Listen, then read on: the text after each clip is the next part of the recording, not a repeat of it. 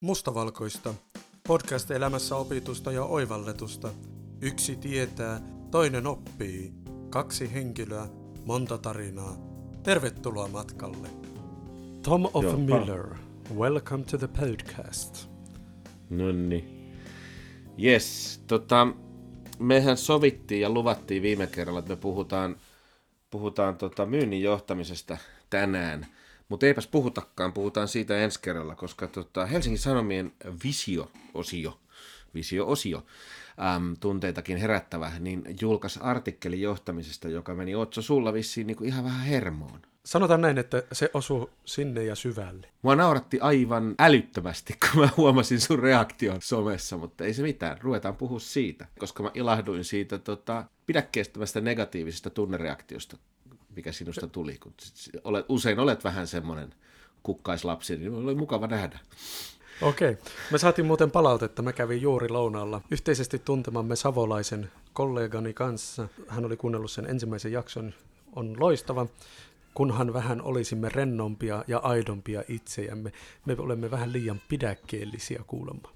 Niin ehkä tänään No päästään sitten siihen pidäkkeettömämpään vaiheeseen.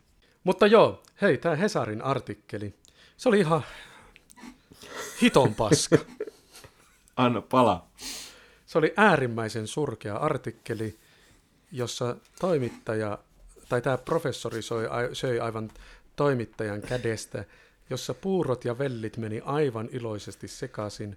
Hold on, söikö toimittaja profe- professorin kädestä vai päinvastoin? Anteeksi toisinpäin, anteeksi Joo. toisinpäin. Kato, mä oon niin tunteen vallassa, että meni Mä se- huomaan. senaatti jo sakaisin, mutta tota, mä voisin käyttää tämmöistä ilmaisua, että se oli älyllisesti köyhä artikkeli.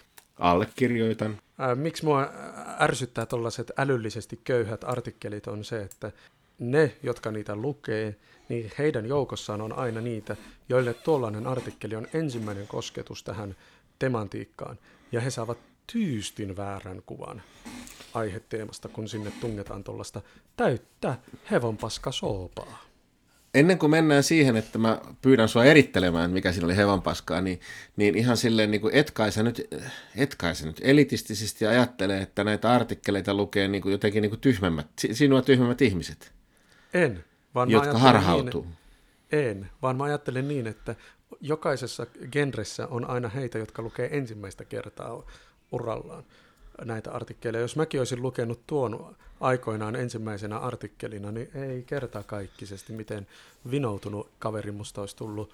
Sen sijaan sain kunnian lukea asiallisia kirjallisu- asiallista kirjallisuutta. Mm. Ja tämä on se, mikä mua niin kuin, äh, harmittaa, että kun haetaan sensaatiota ja seksikkyyttä lehden palstoille, niin ei ymmärretä, että saatetaan olla aika vakavienkin asioiden äärellä. Siis kysymyksessä on tämmöinen artikkeli, joka on julkaistu 4.8. Niin Helsingin Sanomien visiossa työpaikan turhin ihminen, jossa haastatellaan konsulttia ja tutkija Perttu Salovaaraa, joka kommentoi pomon roolista äh, tota, työpaikalla ja organisaatiossa.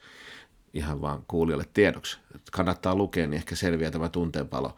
Mutta mut Otso, e- e- eikö myöskin ole, ole kuitenkin se lohdullista tässä näin, että niin kuin kaikessa, niin Siperia opettaa, eli ihan sama, kuinka harhapoluille sä olet oppikirjoja ja kirjallisuuden kautta alussa päässyt, kokemus opettaa. Kyllä, kokemus opettaa.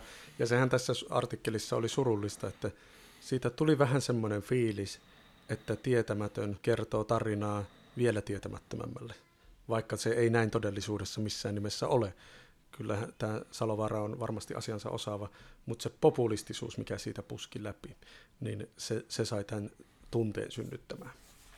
Kyllä, ymmärrän hyvin. Jos me eritellään se, että mikä tässä artikkelissa oli niin kuin hevon, hevonpaska kukkua niin sanotusti, anteeksi ruma ilmaisumuoto, niin syy yksi, puurot ja vellit meni sekaisin. Tässä puhutaan johtajasta, joka on tarpeeton, vaikka itse asiassa, kun sä luet sitä artikkelia, niin siinähän sanotaan, että diktaattori on tarpeeton. Ja siitä mä oon täysin samaa mieltä. Johtajakuva, mikä siinä piirretään, sehän on mulkku diktaattori, joka käyttää aikansa johonkin äh, sappi lomahyväksymisiin ja äh, työn jakamiseen työntekijöille ja työntekijöidensä impesillinä pitämiseen suurin piirtein. Sellaista niin. ei tarvitse mikään yritys. Tämä Salovaara yrittää erotella johtajan ja johtajuuden, että se johtajuutta tarvitaan. Siitäkin mä oon samaa mieltä. Johtajuutta tarvitaan. Onko se johtajuus miten rakennettua, siitä voi olla montaa mieltä. Salovara itsekin sitten artikkelissa myöhemmin myöntää, niin ei ole vielä riittävästi kokemusta ja tietämistä, että voitaisiin sanoa mikä toimii. Mutta se mitä Salovaara yrittää sanoa siellähän on se, että se mitä me tarvitaan, josta mä oon ihan sataprosenttisen samaa mieltä, on se, että me tarvitaan palvelevaa johtajuutta.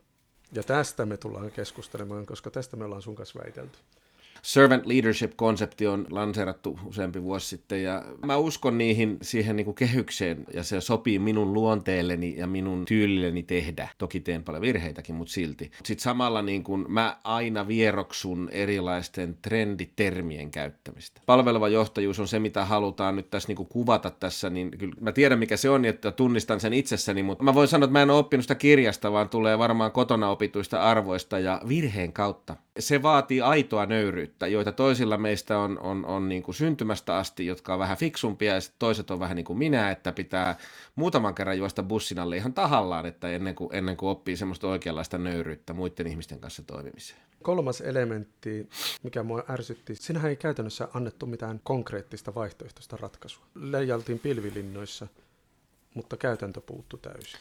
Mulla on tästä artikkelista monta kiteytystä, joista yksi on se, että se, minkä tässä HS Visio tahallaan tai vahingossa niin fasilitoi niin oli kuitenkin konsulttinakin profiloituneen haastateltavan mainos. Tässä oli sen verran raflaavia tulokulmia, varsinkin niin johtajuudesta, varsinkin ensimmäisellä puoliskolla, joita oli nostettu kivasti esiin tekstistä monella tavalla, jolla sitten kun tässä kesäloma, kesälomien päättyessä niin me työssä käyvät ihmiset lukee, niin sieltä saa varmasti, tulee monta ihmistä, jotka haluaa kutsua hänet erilaisiin johtajakoulutuksiin ja seminaareihin ja muihin, niin kyllä tässä niin kuin toi, toteutui ainakin yhdenlainen mainostaminen. Ja se, se mikä mua siinä eniten ärsytti koko jutussa oli, että artikkelista puuttui kriittinen niin kuin ote toimittajalta ihan täysin. Se ei ole eka kerta HS Vision kanssa. Että se, mä toivon, että se vielä hakee sitä, mutta tota, sitä niin kuin, toimintatapaansa, mutta siellä, on, niin kuin, siellä menee niin kuin, monenlaisia juttuja, juttuja läpi. On nähnyt HS Visiolta monenlaisia artikkeleita ja yleislinja mä myönnän kyllä olevani vähän samassa leirissä, että yleislinja on se, että mä oon vähän pettynyt ja tässä se niin kuin paistoi tosi vahvasti läpi. Mutta tässä nyt näkyy se, että, että toimittajalla, joka ei välttämättä ole sit niin kuin maailman kokenein niin kuin tämmöisessä kriittisessä harkinnassa, niin helposti käy niin, että jos haastateltava sanoo asioita, jotka mukavasti ja tiiviisti ja napakasti haastaa olemassa olevaa kulttuuria, toimittajan käsitystä olemassa, olemassa olevasta kulttuurista, niin sit sillä pääsee helpolla. Lähdetään siitä mun ensimmäisestä haasteesta. Mun ensimmäinen haaste oli siis se, että tässä itse asiassa ei puhuttu johtajasta, vaan tämmöisestä vanhasta diktatorisesta johtajakulttuurista. Mitä mieltä sä oot siitä väitteestä? Mä itse asiassa poimin tuolta niin kuin tätä varten niin lukuisia sitaatteja, mitkä Hesarki oli jo poiminut sinne iso, isommalle sinne tekstin sisään, niin että meidät on aivopestu pienestä pitäen siihen, että meillä tarvitsee olla johtaja, hänestä kyse on narratiivista opitusta sadusta, Joo, mutta se vähän riippuu, että kenen narratiivi ja mikä satu, koska niitä on aika paljon, mutta mä, mä ton, ton, ton saman niin kuin olin tunnistavina, että tässä nyt lähdettiin haastamaan semmoista mun liiottelevalla kielenkäytöllä niin 50-luvulaista johtajamallia, että ikään kuin se olisi se normi, kun taas, no sinä ja minä ainakin tiedetään, että, että tota, työelämässä olleena niin kuin pitkäänkin, niin et, et siellä on, tuolla on aika paljon kaikenlaista tuolla ulkona. Ja, ja, ja hyvä niin, että onneksi onkin. Kamalahan se, se olisi vain yksi tapa. Sitten tämä toinen, joka mulla asuu henkilökohtaisesti sydämeen, on kuitenkin historian maisteri, että kriittiset historioitsijat ovat todenneet, että historian kirjoituskin painottaa suurmiesten tekoja. No siihen on nyt yksinkertaisesti vaan selkeä syy, että kuka tahansa historioitsija, historian lukijakin ymmärtää sen, että suurmiesten teot ni, ni, painottuu sen takia, että no ainoat, joita on kirjoitettu ylös koskaan, tai vaivauduttu kertomaan eteenpäin. Toi oli, ai että, toi oli niin houkutteleva tarttua, kun on viime aikoina paljonkin pohtinut tätä kysymystä suurhenkilöt, nais, naissukupuoliset suurhenkilöt tematiikkaa, mutta en, en lähde sun kanssa väittelemään, kun oot kuitenkin Siitä, no, historioitsija. Sehän on, niin sanotun, sehän on niin sanotun naishistoria, sosiaalihistoriankin dilemma on se, että, että siinä tutkitaan asioita, joista, jo, joita on kirjoitettu huomattavasti epäselvemmin ylös tai sitten ei ollenkaan. Asiaan. Kyllä mä olen sitä mieltä, että tässä nyt niin kuin sanomatta sitä suoraan, niin vertailupohja sille mallille, mitä tämä henkilö tuo, tai tyyppi tuo ulos, niin tota, vertailupohja sille oli mun mielestä niin kuin hämmentävän vanhanaikainen. Et ehkä se vertaa siihen Eversti luutantti isänsä, en minä tiedä. Se mulle tuli mieleen nimittäin, että tässä verrataan semmoiseen johtajuuteen, jota ei ole enää olemassa, jota mä en niin kuin arjessani näe, jota ei edes pidetä enää niin kuin huonona johtamisena, vaan sitä pidetään jonain, jota ei saa olla. Varmasti samanaikaisesti sitä jossain on. Ja se on ehkä se, mitä tuossa olisi toivonut Hesarin korostavan pyrkiessään laatulehdistöön. Tärkeämpää kuin se, että onko johtajuus hajautettua johtajuutta vai keskitettyä johtajuutta on se niin kuin johtajuuden ideologia, jota se yrittää siinä Salovaarakin pikkusen koskettaa puhumalla ihmiskäsityksestä. Tämä johtajuudessa on loppujen lopuksi kyse siitä, että mikä on ihmiskäsitys. Näinhän se on. Kyllä. Ja siis loppua kohti artikkeli muuttuu mun mielestä, niin kuin esimerkiksi viimeinen kolmannes, niin se on ihan eri tavalla sitten mun mielestä järkevä ja järkeenkäypä. Joo, Joo. mutta siihen mennessä kaltaiseni itä Luitko sen loppuun? Verellä varustettu. Mä olin niin vihan jo siinä loppukohdassa, että mun muistikuva painottuu ensimmäiseen puolikkaaseen. Luin loppuun asti itse asiassa parinkin kertaan, koska mä kävin tästä itse asiassa keskustelua vielä illalla tuolla semmoisessa sosiaalisen median kanavassa kuin Clubhouse. Siellä huoma- huomasin, että meitä tosiaan aika monella tavalla luki tämän saman artikkelin, ja kun käytiin keskustelua, niin kyllä siinä jokainen pääsi näkemään uusia näkökulmia. Että siinä mielessä reflektion merkitys tuli kyllä korostetuksi. Öö, väite kaksi, mistä mä puhuin, oli se, että tässä puhuttiin itse asiassa palvelevasta johtajuudesta tai valmentavasta johtajuudesta, mitä suomen kielessä käytetään.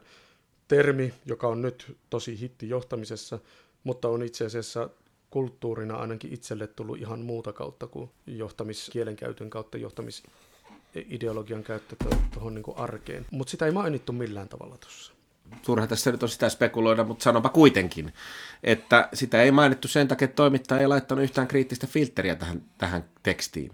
Toihan olisi ollut luonteva vastakohta ottaa näitä esille, mutta näin, näin tapahtuu, kun ei tehdä taustatöitä ja haetaan juicy scoopia. Kyllä. Siinä puhutaan tämmöistä ryhmäjohtamisesta ja tämmöistä yhteisöjohtamisesta. Muun muassa joku, mä nyt mainitsen tämän sinun inhoaman sanan, agiili työtapa – niin sen johtamiskulttuurihan perustuu käytännössä tähän. Ei ole yhtä, yhtä henkilöä, joka määrää koko ketjun, vaan se vastuu on hajautettu usealle eri taholle. Niin siis, no joo, kyllä, ja mä en inhoa agilia työtapaa, päinvastoin mä pidän sitä eri, erittäin tehokkana toimintatapana. Mä mun ainoa ongelma on se, että kun suuret konsultitalot ovat keksineet erittäin hyvän myynnin paikan ja myy, sen, myy sitä, myy sitä semmoiseen käyttöön, mihin se ei sovi. Käytännössä niin kuin esimerkiksi isojen organisaatioiden tota, u- uudelleenjärjestelemiseen niin sanottuihin agiileihin kokonaisuuksiin, joka usein sitten johtaa lähinnä sotkuun. Se on niin kuin toinen keskustelu, se mitä mieltä mä oon agiilista, mutta se, se miten mä niin kuin ton saman miellän, mä allekirjoitan sun kommentin muuten, että se mikä, mä sama mikä mä miellän siinä on se, että Mä näen sen niin kuin näin, että missä tahansa kontekstissa jo kauan aikaa, kun on ollut dedikoituneita, motivoituneita itseään ja toisiaan kunnioittavia ammattilaisia, niin he saavat paljon aikaan.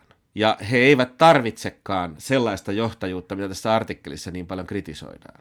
Enkä mä sano, että kukaan muukaan sellaista johtajuutta tarvii, mutta, mutta sa- samalla sanon, että ei tarvii, niin kyllä mulle se johtajuus kiteytyy siihen, että pystynkö minä palvelemalla, fasilitoimalla sitä porukkaa, niin pystynkö minä auttamaan sitä prosessia, että he, he pääsevät, niin kuin, vapautuvat toimimaan sillä tavalla, niin kuin mä äsken kuvasin, eli motivoituneet itseään ja toisiaan kunnioittavat ammattilaiset. Niin pystyykö mä siinä jeesaa? Kyllä. Koska valtava, sorry, lyhyt kommentti vielä, valtavan lapsikatraan kasvattajana niin, niin, ja jonkin verran työelämässäkin olleena ja koulunkin käyneenä niin, niin ihan ala asti, mä väitän, että semmoinen ihmisryhmä, joka itse lähtee hakemaan, roolittamaan omaa tekemistään ilman, mä en sano johtajaa, mä sanon jonkinlaista fasilitoivaa henkilöä, lähtee niin kuin hakemaan rooleja ja tekemään asioita, jotain produktiivista yhdessä. Ei se välttämättä onnistu. Sitähän Salovaarakin sanoo lopus, lopulta tuossa artikkelissa, että ei me itse asiassa edes tiedetä, että onnistuuko sellainen. Palaten pikkusen tuohon, mä en halua missään nimessä ohittaa sun väitettä agiilista. Ei tarvi. Ää, se sopii lähtökohtaisesti hyvin moneen asiaan. Mä en enää sano tässä vaiheessa omaa agiilia matkaani, että se sopii kaikki. Älä sano hei sana agiili enää tässä, tässä podcastissa, kiitos. Ää, no, vaan ketterä työtapa sopii erittäin hy- hyvin Mun, Saat puhua yksin. Se, mikä siellä taustalla on, miksi se ei useinkaan toimi, on nyt se, mihin sä itse asiassa tulit tässä sun jatko-osassa. Kyse on mo- motivaation kahdesta kärjestä, sisäinen ja ulkoinen motivaatio. Kun me puhutaan sitä sisäisestä motivaatiosta, niin konsulttitaloilta unohtuu ratkaista yksi keskeinen ongelma, jota ei ainakaan pohjoismaisessa yrityskulttuurissa jostain syystä haluta puuttua siihen, ja se on itselle asioita on jonkunkin verran pohtinut, mutta en ole mitään järkevää ratkaisua saanut asian ympärille. Se on vallan uusjako, ja sehän tässä tapahtuu. Vaihdetaan menetelmää toi, tämmöisestä perinteisestä, oli se sitten mitä johtajuutta tahansa, mutta kun se vaihdetaan perinteisestä tähän hajautettuun malliin, niin siinä tapahtuu vallan uusjako. Ja niin kauan kuin vallan uusjako tapahtuu vailla aitoa halullisuutta niin sanotusti, niin niin kauan se ei ikinä lähde toimimaan. Ja sillä hetkellä, kun sä oot valmis luovuttamaan sun valtaa ja luottamaan siihen ympäröivään tahoon, niin ihan sama mikä se teema on, lähestulkoon ihan sama, niin kyllä se vaan tuo ketterä, joka alkaa toisella nimellä A-kirjaimella, niin se lähtisi toimimaan. Tämä on mun väite. Tämä väite perustuu ihan puhtaasti vaan niin kuin tämmöisen arkikokemukseen, jossa saatan olla ö, niin, väärässä. Siis... Myönnän senkin niin. suoraan. Vallan luovuttamisen käänteispuolena on vallan vastaanottaminen. Ja mä oon ollut myös tilanteessa, missä ei olla valmiita ottamaan sitä valtaa omiin käsiin, eli olemaan itseohjautuvia. Sano, sanoisitko sitä, että, että nimenomaan tätä vallan luovuttamista ja vallan vastaanottamistakin niin saatetaan tarvita joku henkilö sitä fasilitoimaan? Kyllä, kyllä. Ai, aivan. Et, et, et, niin kun kysymyshän ei ole nyt siitä, mitä tässä nyt ha- mehukkaasti haluttiin Hesarin jutussa nostaa esille, ainakin alkuvaiheessa, alkupuolella. On, kysymys ei ole siitä, että on yksi taho, joka haluaa pitää valtaa, joka diktatorisesti direktio-oikeutta käyttäen jakaa ihmisille tehtäviä ja, ja kommentoi tehtävien laadusta, te, tehtyjen suoritteiden laatua, milloin kerran vuodessa, milloin neljä kertaa vuodessa ja milloin useammin, milloin harvemmin. Niin eihän siitä niin kuin oikeasti nykypäivänä niin kuin monessakaan paikassa ole kysymys. Toki samalla täytyy sanoa, että sinä ja minä ollaan ehkä oltu etuoikeutettuja siinä, että me ollaan oltu molemmat pitkään töissä firmoissa, joissa kuitenkin esimerkiksi uusia johtamiskonsepteja, niin niiden kokeilemiseen on, on aggressiivisesti hakeuduttu si- siinä mä oon huomannut, että se on ollut semmoinen asia, mistä mä oon saanut, mä oon vasta lähdettyäni yhdestä pitkäaikaisesta työnantajasta niin huomannut sen, että kuinka arvokas oppi se on ollut. Sä huomaat sen eri tavalla ihan heti, kun sä meet yhteisöön, jossa kaikilla muilla ei olekaan sitä samaa taustaa. Kyse ei ole siitä, että joku haluaisi olla lopun elämänsä diktaattori, vaan kyse on siitä, että joku haluaisi apua, miten toimia uudessa ympäristössä. Niin. Ollen se vallan kautta vastuun luovuttaja tai ollen se vallan kautta vastuun vastaanottaja. Joo, ja siis semmoinen, niin kun, kun aina sanotaan, kun kliseisesti sanotaan, että valtaan kuuluu myös vastuu, niin joo, kyllä. Valtaan kuuluu myös oikeus jakaa sitä valtaa. Ja se on ehkä se että mulle tärkeä prinsiippi. Ja, ja vastuuseen kuuluu sitten myös, että sä voit samalla kun sä jaat valtaa, niin sä luonnollisesti jaat vastuuta, mutta koska on pomohenkilö toimiessaan oikein, niin se pomohenkilö on kuitenkin se the buck stops here, viimeinen vastuullinen Eli mä oon vastuussa siitä, jos ihmiset, joille minä olen onnistunut jakamaan valtaa ja saanut heidät puhkeamaan kukkaan, niin mä oon vastuussa siitä loppupelissä, jos he tekee virheitä. Koska se on se rooli, joka on mulle annettu. Ja jos heidän virheensä ovat niin, niin, niin isoja, että siitä aiheutuu organisaatiolle merkittäviä, merkittävää vahinkoa, niin minun mielestä minun kuuluu kantaa sitä vastuuta, koska minä kannustin siihen. Ja totta kai heille kuuluu siitä myös oppi, että ei tästä tarvitse ketään helpolla päästä. Tuohon liittyen vanha suomalainen sanonta on, että yhteisvastuu on ei kenenkään vastuu. Tai jaettu ja... vastuu on ei kenenkään vastuu, niin. Niin anteeksi, jaettu vastuu on ei kenenkään vastuu. Tietyssä määrin isossa kuvassa se pitää, siis jos kaikki vastuu on yhteistä ja jaettua vastuuta, niin se pitää paikkansa. Mennään siihen sanaan, mitä mä en saa A-kirjaimella alkavaa sanaa sanoa, eli ketterään menetelmään, niin siinähän vastuu on jaettu, mutta se on lohko jaettu. Tätä mä olisin Salovaaran toivonut kyllä tuovan aika paljon enemmän esille. En tiedä, onko hän perehtynyt siihen, mä en osaa sitä sanoa. Ja se, mitä mä tällä lohkovastuulla tarkoitan, on sitä, että vastuuhan ei ole mikään yksi, vaan se on enemmänkin tämmöinen ryhmätekijä. Se on tavallaan niin kuin, on joku, jonka pitää tietää, mihin suuntaan me mennään. Hän on se kartturi. Mennään takaisin siihen sun rakastamaan pyöräilyyn. Kun ajetaan ryhmäajoa, niin on yksi, jolla on visio siitä, mihin me ollaan matkalla. Hän on kapteeni ja hänen ainut tehtävä on pitää sitä visiota yllä. Sitten on henkilö, joka tietää, mikä on se polku, miten me mennään, tai mit, mitä pitkin mennään sinne. Hän on navigaattori ja sitten on ne pyöräilijät, jotka tietää, että millä se, tätä tiettyä reittiä me kuljetaan. Eli he tietää sen, että miten tämä matka tehdään. Eli on miksi, mitä ja miten. Ne ei ole keskenään millään hierarkisella tasolla eroavaisia, vaan ne on nimenomaan rinnasteisia, mutta jaettuja. Tuhoan sun kauniin argumentin ja kauniin vertauksen pyö, ryhmäpyöräilyyn niin, niin sillä, että ja silti pyöräilyssä aina onnistutaan kapteeniksi valitsemaan sellainen egoisti, joka, jota ei yhtään kiinnosta muu liikenne. Tota, Olen tyystin eri mieltä, mutta mennään eteenpäin. Mä luulen, että tällä saadaan kohdennettua palautetta. Semmoinen sitaatti siitä artikkelista oli, loppu, loppua kohti varmaan oli, että aina tulee vastaan se argumentti, että kyllähän nyt jotku, jonkun pitää kertoa ja ottaa vastuu, muuten tulee anarkia ja kaos. Tunnistakset on?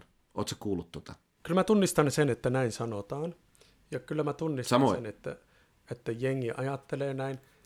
Tunnistan myös sen, että näin on tapahtunut, ja tunnistan sen, että on organisaatioissa, jos, jota, joissa tätä ei toteudu. Joo, mä tunnistan sen, että ja mut puuttuu se sun taito jäsentää sanallistaa nämä ja vielä kaikessa liittää nämä niin kuin, niin kuin kurantteihin, liike-elämän terminologiaan ja, ja trendeihin. Kun mä olen tällainen vertahikeä kyyneleitä, mennään, mennään, mennään tilanteen mukaan ja mukaudutaan, sopeudutaan ihminen. Mutta mä, mä niin kuin näen tämän niin, että on toki organisaatioita, jotka tarvitsevat enemmän semmoista tiukkaa otetta, vaikka tässä hetkessä. Mutta se ei tarkoita, etteikö sillä organisaatiolla ja sen sisällä olevilla ihmisillä, johtajilla ja kaikilla muillakin, niin olisi kykyä kehittyä semmoiseen suuntaan, että syntyy tämmöinen positiivinen itseään ja toisiaan kunnioittavien ammattilaisten yhteisö, joka pystyy tekemään asioita niin kuin ilma, il, ilman käskyjakoa joka aamu. Ja sitten se, miksi, miksi ne tarvii sitä toimijakseen, niin on se, että siellä ei varmaan ole näihin asioihin haluttu satsata. Tai sitten yksinkertaisesti niin organisaation liiketoimintamalli on sellainen, että siellä ei ole lainausmerkeissä varaa satsata johtamiskulttuurin muutokseen, tai sillä ei ole, ei ole riittävän isoa merkitystä viivan alla. Ja, taas... ja mä en sano, että se on oikeutettu päätös, mä en sano sitä ollenkaan, mä en sano, että se on väärä päätös, mutta mä sanon, että se pitää tässä keskustelussa ottaa huomioon. Että onko tämä prinsiippi, joka sopii kaikkialle, vai onko se oikeasti niin, niin kuin kaikkien muidenkin asioiden kanssa, että se liiketoimintamalli malli ja, se, ja se, mitä se yritys tai työyhteisö tekee, niin sillä on iso rooli tässä keskustelussa. Mä sanoisin näin, että toi on surullista, jos koetaan, että liiketoiminta rajoittaa meitä kehittymästä johtamisessa johonkin suuntaan. Se on tosi surullista kuulla mun mielestä. Mä en montaa tilannetta tiedä, missä tämmöinen hajautettu johtaminen ei toimisi at the end of the day. Yksi tämmöinen tilanne, minkä mä oon keksinyt, kriisijohtaminen, jossa mä en tiedä, että toimisiko se. Samalla se, minkä tuosta sun jutusta poimin, on tavallaan se keskeinen kysymys, Ähm, että miksi tämä ei toimisi jossain, on se, että siihen ei käytetä nimenomaan matkaa ja aikaa. Aja, jos oletetaan, että from the day one kaikki on, toimii hyvin tällä tavalla, niin voi herran pieksut, sanon minä. Voitko sanoa tuohon, tuohon nyt kommenttisi loppuun kuitenkin ennen kuin puhut sen loppuun, niin voitko sanoa, että ei se ole se määränpää, vaan se on se matka, se yhteinen Kyllä. matka? Kyllä, mä voin sanoa sen. Ei se ole se määränpää, vaan se matka. Oi juman. Tom of Miller, niin se on todella totta. Se on vaan niin kertakaikkisen totta. Mun on pakko kehua tässä kohtaa erästä entistä työnantajaasi. Mä kävin läpi yhden organisaation muutoksen, äh, pitkän, aika vaikeankin organisaation muutoksen, koska se oli myös iso kulttuurimuutos, ja se oli iso kulttuurimuutos nimenomaan kohti tämmöistä hajautettua vastuuta, ja meille annettiin silloin tämmöiset fasilitaattorit, jotka oli aivan huippuosaajia. Mä oon jälkeenpäin tajunnut, että miten poikkeuksellisen etuoikeutettu mä olin saadessani olla siinä opintiellä heidän kanssaan. Se on se ketterän menetelmän maailma, johon mä pääsin sukeltamaan heidän kanssaan. En ainoastaan työtapamenetelmän kautta, vaan nimenomaan sen vielä merkityksellisemmän, sen kulttuurin kautta. Ja me käytettiin valtava määrä aikaa sen kulttuurin rakentamiseen. Ja siinä on tavallaan siemen siihen, mitä mä oon sitten lähtenyt kylvään omassa maailmassa, mun silloinen työpari omassa maailmassa ja näin poispäin. Ja tämä on se sokeus, sokea piste, johon tuossa artikkelissakin olisin toivonut, että noinkin tietävä ja osaava henkilö, kun tämä haastateltava henkilö oli, olisi sanonut sen sanan edes kerran, että panostakaa siihen kulttuurimatkaan. Ei se määränpää, vaan se matka. Mä mietin ihan samoja teemoja, kun mä sitä lueskelin, niin mä jotenkin niin kuin en, en voi olla edelleenkään. Mä koko ajan niin käännyn takaisin kohti sitä tosiseikkaa, että mä luulen, että tässä on aika paljon ollut toimittajalla nyt niin kuin oma agenda ja nostettu asioita esille, että vaikka niistä olisi puhuttukin, niin ei tullut kyllä tässä puhutuksi. Niin kuin mä sanoin, niin tämä on erittäin hyvä tapa myydä konsultointia, kun saa Helsi- elokuun ekalla viikolla Helsingin Sanomien niin kuin visioliitteeseen tällaisen jutun. Taas mä lähden siis lähestyn sitä sitaatin kautta. Usein uskotaan, että äänekkäimmät, nopeimmat ja röyhkeämmät, röyhkeimmät kaappaavat kuitenkin aina vallan. Minä tunnistan tuon, mä tunnistan sen työelämästä, mä tunnistan, sehän on niinku elämän tämmöinen, niinku, se on niinku ihan perusajatus, että ajatellaan, että äänekkäimmät, nopeimmat ja röyhkeimmät kaappaavat kuitenkin aina vallan, ja sitten siitä on erilaisia jalostuneita, jalostuneita alaosioita, kuten introvertit sanoo, että kun nuo ekstrovertit aina ottaa vallan ja niin poispäin. Sitä tematiikkaa on, että eihän, eihän tämä niinku nyt tässä vaiheessa enää mitään rakettitiedettä ole, että tämä on päivän selkeä kun se johtajuus, mistä sinä ja minä puhutaan, ei perustu siihen valtaan, niin tämä on vähän niin kuin tämäkin, lau, tämäkin sitaatti, että ne äänekkäimmät, nopeimmat ja röyhkeimmät kaappaavat vallan, niin sekin on mun mielestä niin kuin ihan turha tässä keskustelussa. Se on turha meidän näkökulmasta, niin kuin sä hyvin jo poimit. Se, minkä tuo lause paljastaa, on jälleen kerran se, mitä mä äskenkin painotin, että ei ole kuljettu sitä matkaa. Aikoinaan, kun mä olin sijoitusneuvonnan parissa töissä, niin mulla oli tapana sanoa mun joukoille, että, että jos jostain, niin pidetään huolta siitä, että se asiakas, me ei mennä hänen edellä, koska me ei kuulla, mitä hän sanoo, mutta ei mennä hänen takanakaan, koska me ei nähdä, mihin hän menee, vaan mennään siinä rinnalla. Ja nyt tämmöisen porukan rinnalla ei ole kuljettu, toimii näin, että siellä on äänekkäimmät ja metelöivimmät ottanut vallan. Olen ollut organisaatiossa, jossa on käynyt näin, että valta on kaapattu niiden toimesta, jotka sattuu olemaan äänekkäimpiä, mekkaloivimpia ja näin poispäin. Ja olen ollut organisaatiossa mukana, jossa tätä ei todellakaan ole toteutettu missään määrin. Niin, mutta sitten jos palataan tähän johtajuuteen ja siihen, että se kuitenkin nykypäivänä kuitenkin suurimmassa osaksi niin kuin, tai ehkä tämän artikkelin sisällä, niin, niin johtajuus on kuitenkin rooli, joka on jollekin annettu, joka on niin kuin formaali, määritelty rooli ja tehtävä. Niin tarkoittaako tämä sitaatti siihen, että sitä, että, että usein ajatellaan, että siihen rooliin päätyy tai ylennetään nopeimmat ja röyhkeimmät, ja mä toivon, että niin ei ole. Mä en ymmärtänyt sitä monestakin. artikkelista noin ollenkaan. Mä ei, okay, no, ei, ja siksi mä sanonkin, että mä, mä kysynkin, että voisiko se olla, voisiko se olla niin kuin yksi, tapa, y, yksi asia, mitä hän tarkoitti, en tiedä. Ja niin kuin tuohon, mitä sä äsken sanoit, että, että meidän tulokulmasta niin nämä on niin kuin turhia, niin sen takia me tämä podcastia tehdään, että me voidaan puhua meidän tulokulmasta. Ää, mä toivon, että se ei ihan tota tarkoittanut, mitä sä tuossa sanoit, vaan enemmänkin niin, että jos se johtaminen olisi hajautettua, niin pelätään, että kävisi niin, että ne äänekkäimmät ottaisi sen vallan. No ja sit mä oon, mä oon tämmöinen henkilökohtaisen vastuun, niin kuin tiedät, niin mä olen tämmöisen henkilökohtaisen vastuun ja selkärangan ja kveekarimaisen, eli ei keikari, kun kveekarimaisen tavallaan niin kuin työmoraalin ja, ja, ja vastuunkannon puolesta puhuja, ja se on mulle tosi tärkeä juttu, niin on se, että jos mä mussutan nurkassa, että noi äänekkäimmät, nopeimmat ja röyhkeimmät aina päättää, niin silloin mä en tee mun osuutta. Mä vetäydyn länkytysnurkkaan. Eli ihan samalla tavalla kuin äänekkäimmät ja nopeimmat ja röyhkeimmät, niin heidän pitää niin kuin ottaa muita mukaan, niin niiden muiden pitää tulla mukaan. Et, et, et tavallaan niin kuin tommoset, jos, kun minä kuulen tuommoista kommentteja vaikka omilta lapsilta, niin, niin kyllä, kyllä mä olen sitä mieltä, että et, et niin kuin kanna vastuu itsestäsi. Apply yourself. Tähän en voi olla palaamatta meidän yhteiseen historiaan saman konsernin palveluksessa. Päätä, oletko turisti vai pelaaja? Toi on semmoinen klisee, minkä, mistä mä tykkään, mutta se johtuu siitä, että en mä tiedä, ehkä keskiuusimaalaisuuteni on sellaista. Ja kolmantena nimenomaan se pahin, versio, oletko vanki. Tulen hei vähän loppuun. Artikkeli ei ollut ihan sysisurkea, vaikka paljon puutteita sisälsikin. Pelkäsin, että onko lukenut edes koko artikkelia, kun mä sen eilen sulle oh. lähetin. Ja ajattelin, että eh, mahtaako se edes lukea, kun se vaan nauraa mun puuskuntamiselle. No siis mun täytyy sanoa, että kun mä näin artikkelin otsikon ja tunnistin sun reaktion, niin sitten kun mä luin sen artikkelin, niin niin ei sitä olisi tarvinnut lukea, koska nämä kaksi yhdistettynä toisiinsa, niin mulle selvisi, mistä tässä on kysymys. Kyllä mä sen monta kertaa luin ihan kunnioituksesta sinua kohtaan ja itseänikin. Ei, ei ostanut mun luottamusta tällä artikkelilla tämä kyseinen konsultti. Mun mielestä hän käytti itsestään titteliä professori. Enemmänkin tuli tämmöinen niin kuin yritys olla jollain tavalla trendikäs populisti, joka nostaa mulla aina karvat pystyyn. Toimittaja, toivon, että hän, hänellä oli kiire. Mä toivon, että hänellä oli hätä saada vain joku artikkeli, että hän ei todellakaan laittanut parastaan. Tai jos hän laittoi parastaan, niin mä toivon, että hän ottaa muutaman TED Talks hetken itselleen ja perehtyy, se on täynnä aivan loistavia asiaan perehtyviä pätkiä. Sillä tavalla preppaa sitä niin kuin omaa sisältöä.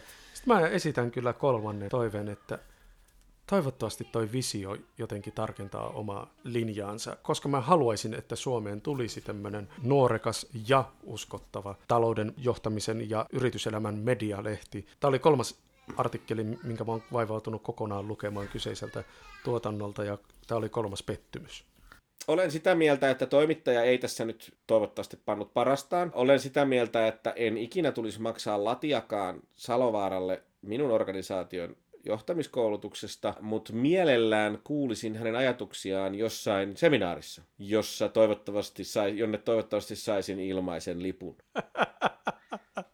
Ja maks 45 Loisto. minuuttia ja ennen taukoa ei tauon jälkeen. Noilla spekseillä, niin hei, anytime. Tämän koko homman paras juttu oli kuitenkin se, että kun mä aukasin Hesarin, suomalainen tekstiilikonserni Manna et CO kertoi uudesta toimitusjohtajastaan Mikko Koposesta, ja sen alapuolella oli tämä kyseinen lehtiartikkeli otsikolla johtaja, työpaikan turhin henkilö. Visuaalinen kombinaatio näiden kahden uutisen kesken oli mun mielestä tämän lehden paras juttu. Voimme olettaa, että tämän artikkelin ja HS Vision kehityksessä niin varmasti käytetään agiilimetodia, jossa virheen kautta opitaan ja koko ajan tulee parempaa laatua, kun yhdessä tehdään ja, ja toisiamme arvostetaan. Ja samalla voin sanoa, että samainen HS Visio on vasta toukokuun 10. päivä kello 7.05 julkaissut artikkelin Agilesta ketterästi päin seinää otsikolla, mutta puhutaan siitä joskus toista. On biisin paikka, saadaan kuulijoillekin vähän helpotusta. Ää, biisin paikka, mitä olette tällä kertaa meille valinnut ja miksi? Näin kun ollaan oltu vähän konfliktissa ja erimielisiä, ei niinkään keskenään, vaan tämän artikkelin kanssa johtamisessa. Kun mä olin miettinyt biisin meidän sitä toista aihetta varten, joten mä jouduin aika äkkiä miettimään uuden biisin, niin mulle tuli ensimmäisenä mieleen Michael Jackson. no niin, hyvä. Ja Aina Michael, hyvä. Michael Jacksonin biisi You Are Not Alone. Sä voit itse asiassa nyt laittaa sen soimaan ja sitten nyhkytellä itseksesi, että kyllä, kyllä, kyllä Otso et ole yksin. Johtamisen tärkein työkalu, älä jätä ketään yksin. Vedit silti ne loppusanat. Se oli tämän biisin loppusanat. Ja ensi kerralla puhumme myynnin johtamisesta, ellei tuu jotain, jotain nyt mieltä, mieltä täräyttävää uutisfiidiin kummallakaan ennen sitä. Kiitos Tomppa sulle. Kiitos Otso.